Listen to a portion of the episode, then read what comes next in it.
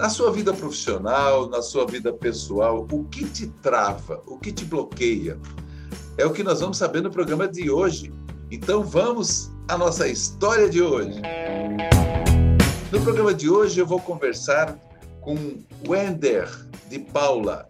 Ele é especialista em vendas e investimentos. É meu colega de mentoria. A gente também é, está estudando muito e trabalhando nessa questão de mentorias. E hoje essa conversa é muito boa porque para você, porque eu acho que todo, você também, né? Você tem hora que você trava para tomar uma decisão, para se arriscar. Pois é isso que nós vamos saber agora. Seja bem-vindo, meu amigo Wender. Como é que está você? Tudo tranquilo? Oi, tudo bem? Estou ótimo. Obrigado pelo convite e é um prazer aqui compartilhar alguma coisa que eu já tenha vivido aí nesses últimos 20 anos de profissão.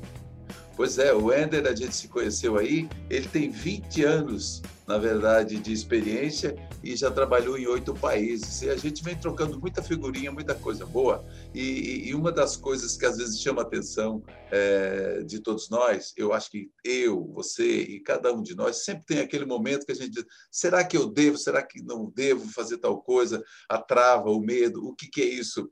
Então, Wender, é, hoje o, o, a pergunta que se faz, né? O que te trava? E o que, que o que, que faz as pessoas travarem, Wendy?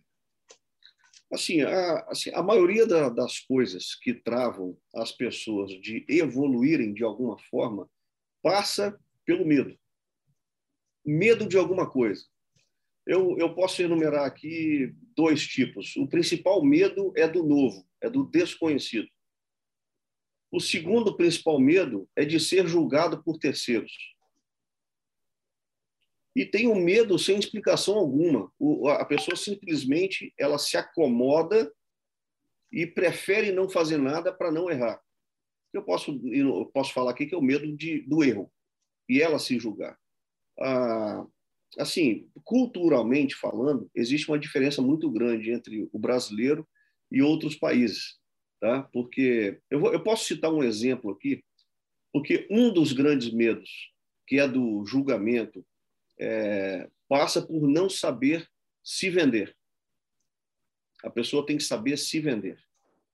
E muitas vezes a, a venda da pessoa passa pelo valor percebido pelo oponente sobre ela.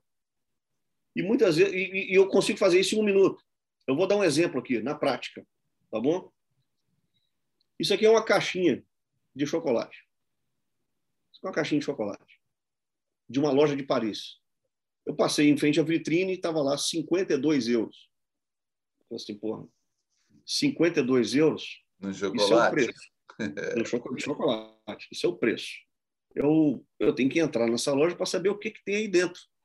Eu entrei na loja e vi que dentro dessa caixinha tinham seis pequenas moedas, bem fininhas, de chocolate. Fiquei mais intrigado ainda, porque Aqui no meu estado daria para comprar uma tonelada de chocolate, talvez. Pois é. Uh, eu estou no Espírito Santo, a fábrica da garota é aqui. É, exato. Uh, e perguntei para a pessoa que estava atendendo: é, que chocolate é esse? Ele me deu a seguinte explicação: esse chocolate foi feito por um químico no século XVIII. Ele era químico da família real francesa, na época de Luís XVI. Ele fazia os remédios de Maria Antonieta porque ela era uma, uma pessoa muito doente.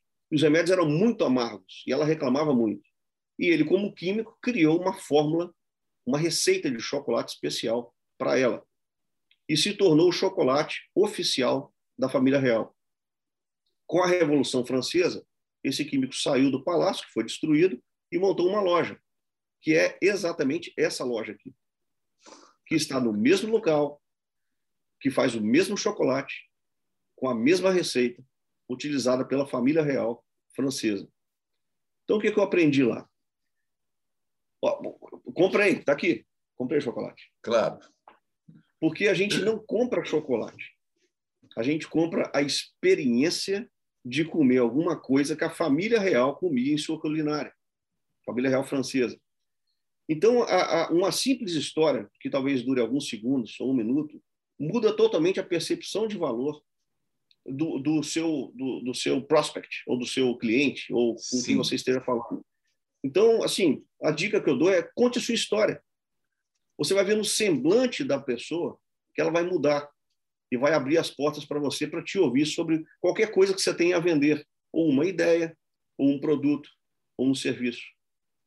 Né? Isso foi uma grande experiência que eu passei e tomei isso para minha vida. É a mesma coisa, por exemplo, você chega em Lisboa e se você não for comer lá nos pastéis de Belém, existe pastéis de Belém no mundo inteiro, né?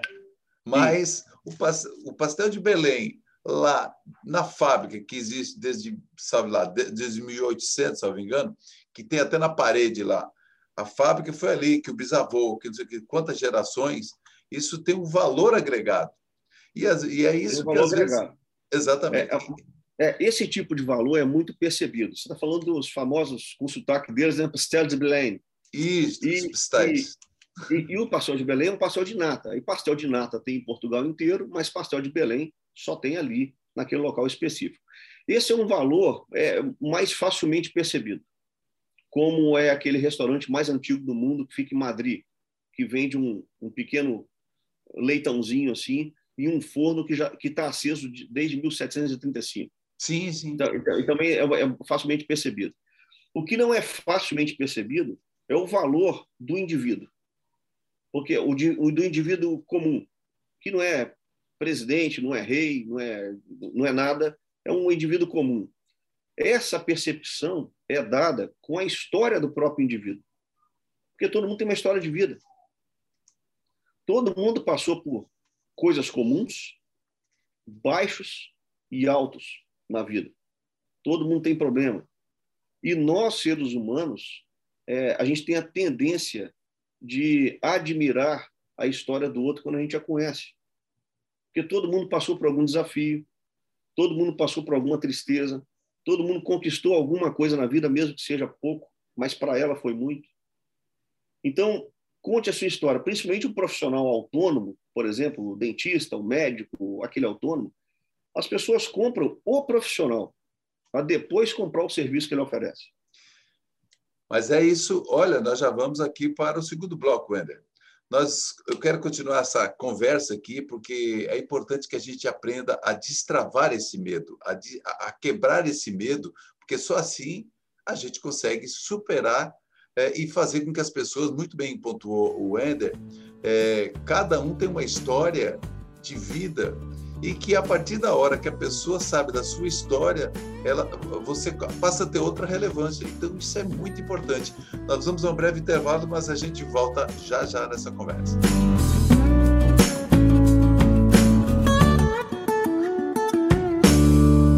A nossa conversa hoje é com o Wender de Paula e ele tem uma experiência aí é, uma experiência profissional de, de mais de 20 anos e também já atuou em oito países. E a gente e o nosso papo de hoje é sobre travar, é sobre o medo, o medo do novo, que eu acho que no fundo, no fundo todos nós temos, mas a gente precisa superar isso. E como que supera isso? Então, o Ender, no bloco anterior, deu alguns exemplos interessantes. Eu gostaria que você continuasse, Ender, e como fazer okay. para ir quebrando isso, para que as pessoas é, vão conhecendo a história e faz diferença realmente né, quando é, é a pessoa conhece a história até onde a pessoa chegou, até onde ela está, não, não é de graça, quer dizer, tem uma história e aí não, tem, tem um história. valor, tem um valor agregado aí, né? Tem um valor importante. É, é, eu vou falar alguma coisa sobre esse negócio das pessoas travadas, e me incluindo nesse grupo. Tá? Isso me faz lembrar a história do, de um cachorro que estava chorando muito é, numa calçada, do lado do dono, passou uma pessoa e falou assim: esse cachorro está chorando. Por que, que ele está chorando? Ele está chorando porque está sentado num prego. É, mas por que, que ele não sai? Não, porque ele não sai porque o prego não está machucando tanto para ele sair, mas está incomodando o suficiente para ficar chorando o dia inteiro. E essa é a figura, a fotografia de uma pessoa acomodada. Não está bom, mas também não tem nada que me faça sair daqui, né? Ah, vou contar uma história minha em alguns segundos. Eu fui estudante universitário que eu já cheguei a pagar 50 reais para um colega fazer a apresentação de um trabalho da turma lá na frente. Eu não gostava de falar na frente. Eu era muito acanhado. Hoje eu falo com 1.500 pessoas, do jeito que eu falo com uma. Mas como, o que que me destravou? A necessidade. Eu me lembro que eu dei um, fui fazer uma visita na Assembleia Legislativa aqui do Espírito Santo para vender um plano odontológico. E a pessoa me falou, era, era um contrato muito importante na minha vida, e eu tinha muita vergonha de, mas estava lá vendendo esse plano odontológico. E ele perguntou: você, você daria uma palestra aqui para os funcionários da Assembleia Legislativa? São 600 pessoas mais ou menos. Eu falei assim: dou, e eu tremendo todinho. Então você pode vir depois da manhã dar a palestra. Vou marcar aqui para 9 horas da manhã. E eu fui embora para casa, preparei uma palestra em 48 horas e dei a palestra. O mesmo cara que pagava 50 reais para fazer uma apresentação de, de uma turma de 50 pessoas. Quer dizer, a necessidade é o que está acontecendo nesse ano passado, com esse negócio de pandemia. A necessidade está nos fazendo destravar de qualquer forma. Eu sei que o Celso é um grande profissional de comunicação, ele ajudaria, por exemplo, as pessoas a destravarem para fazer seus próprios vídeos. Porque videoconferência é uma coisa que virou moda e não vai desvirar. Veio para ficar. Exatamente. As pessoas gostam da conveniência. Conveniência é caro e as pessoas pagam por isso. Né? A pessoa pede uma pizza de 30 reais, paga 15 para entregar em casa. Uma garrafa, uma garrafa de refrigerante é dois reais no supermercado, a pessoa paga 6, 7 no posto de conveniência, porque é 24 horas na, na porta da casa dele. E é conveniente a gente utilizar os vídeos e fazermos isso que nós estamos fazendo hoje. Então, a, a, a, o que, é que a gente tem que pensar do medo? O medo é só um sentimento, ele não é nada. Ah, por que, que você não tenta vender? Ah, eu tento vender porque eu acho que a pessoa não vai me receber bem. Mas se ela não te receber bem, acontece o quê? Ela pode me falar não. Mas se ela falar não, vai acontecer o quê com a sua vida? Nada. Então é só um sentimento. Faça. Porque, como o mercado diz, o não você já tem. Agora, é. você só tem a possibilidade do sim se você tentar. Né? E ninguém está te julgando.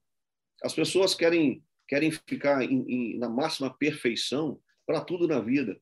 Ah, eu não vou casar porque eu não me preparei ainda. Ah, eu tenho que me preparar para ter filho. Não, faz sem se preparar. Faça com medo mesmo. Ou você acha que o paraquedista não tem medo antes de saltar? Ou você acha que o empresário grande, até hoje, ele não tem medo de tocar a empresa dele? Só o que frio, esse pessoal o frio faz da com medo mesmo. O, o frio da barriga ele tem, porque tem gente que tem, por exemplo, uma vez o Jô Soares às vezes falou, né, que ele já subiu várias vezes no palco, artistas, mas na hora de subir ao palco sempre com a grande plateia, o friozinho na barriga ele tem que ter. Quer dizer, ele tem que se mover por isso também, né? É, e aquele medo dura 30 segundos. Quando a pessoa começa a falar no, no palco ou coisa parecida, aquilo acaba. Aquilo acaba. Ainda mais quando, se você for tiver boa interação com o público. Né? Então, faça com medo mesmo. Todo mundo faz com medo. Ninguém está pedindo para a gente perder o medo. É para fazer com medo. É Mas é para ser feito. É porque tem uma coisa que é, eu acho que isso é uma coisa que, assim, não é você aí que está assistindo o programa, que é só você. Eu acho que a maioria das pessoas, se não todos, passam por isso, né? De quando tiver tudo redondinho, eu faço, eu mostro. E um exemplo disso é o programa Justiça Sem Fronteiras. Entende? Nós criamos lá em agosto, vai fazer um ano agora no próximo mês, nós criamos um podcast. Aí desse podcast, como eu tenho uma experiência de televisão de quase 20 anos, o que, que eu fiz?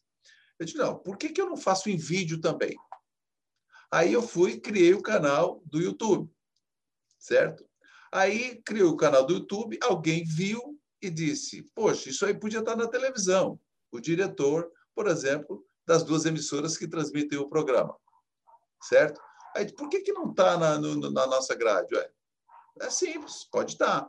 Então, hoje ele está na grade da, do Amazon Sat para mais de 50 países e os estados da região norte, e também está para a TV8, né, para Grande Porto Velho, além do Instagram e tudo, mas no canal do, do, do YouTube.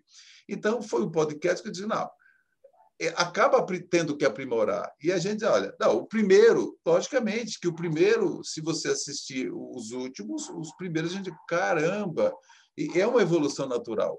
E é esse, não é esse, o, o, Ender, a questão de exatamente a pessoa começar e depois vai aprimorando, né? É, a, a questão é que a gente está numa, numa evolução muito grande do comportamento humano e a geração atual, quando eu falo geração atual, o pessoal de 20 e poucos anos, ou outro dia eu tinha 20 e poucos anos, eu tenho 47, é, ela quer as coisas muito rápidas. É, esse pessoal tem que, que ter conhecimento de que só se adquire 20 anos de experiência depois de 20 anos. E nós vamos fazer o seguinte, pra... vamos fazer o seguinte, Wender, que aí já é, o produtor deu sinal aqui. Nós vamos para o breve intervalo e aí nós vamos fechar no terceiro bloco o, o 20 anos de experiência, o que, que isso significa na sua vida, na vida de, todo, de cada profissional, de cada ser humano, o que, que significa agregar conhecimento. Nós vamos para mais um intervalo e a gente volta já já para continuar o nosso papo aqui com o Ender de Paula, que ele é, é, especialista em vendas e investimentos e tem mais de 20 anos de experiência e já trabalhou em 80 países. É o meu convidado de hoje, meu amigo Ender. A gente volta já já.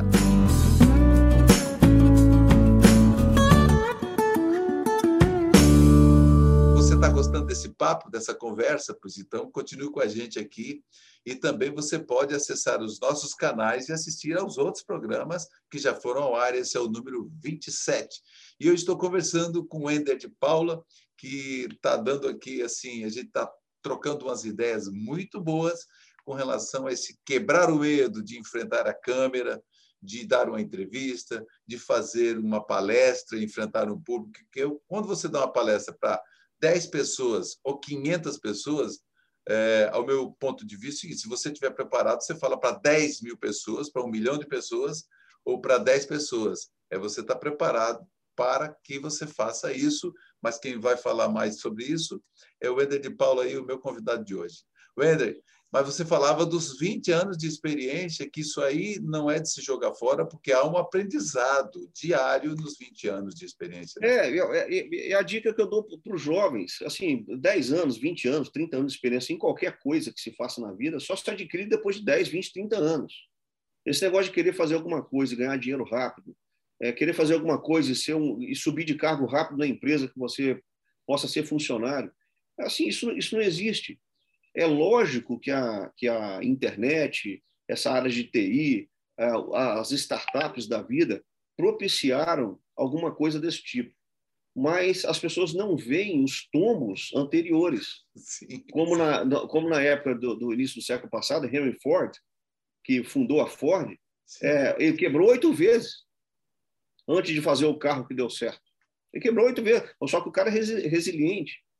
Eu conheço startups aqui, que eu não vou citar nenhum nome, que hoje são sucesso no Brasil, que, não, que começou a ser conhecida ano passado, mas eu conheço a história dela, tem oito anos de vida. Sim. E ela chegou a fechar três vezes nesses últimos é, oito anos. A, a maior corretora do Brasil começou, a história dela começou em 2001. Ela só se tornou corretora em 2007. É o maior case, talvez, da América Latina. Eu conheço aquele, aquele pessoal lá que eram quatro, cinco, seis meninos lá. Hoje eles têm a minha idade, pô, então ainda a maior instituição financeira do Brasil, corretora. É, isso, isso leva tempo, leva tempo, isso é uma construção. Agora, lógico, claro, evidente que, como qualquer construção, começa com o primeiro tijolo. As pessoas não iniciam com o primeiro tijolo hoje em dia porque não creem que vão conseguir que, que irão conseguir construir o prédio.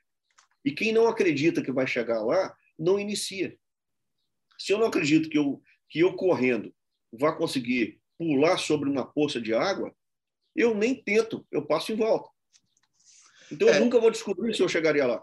Exatamente, é tipo aquela escadaria, tem mil degraus. O cara diz, não, mas eu não vou conseguir. Sim, você tem que ter o primeiro passo. Então você tem, você tem que ter, é, é degrau por degrau. Então, daqui a pouco, quando Exato. você vê, você já está na metade da sua escalada mas precisa começar, né? Porque se não Exato. dá para ter preguiça nisso, né?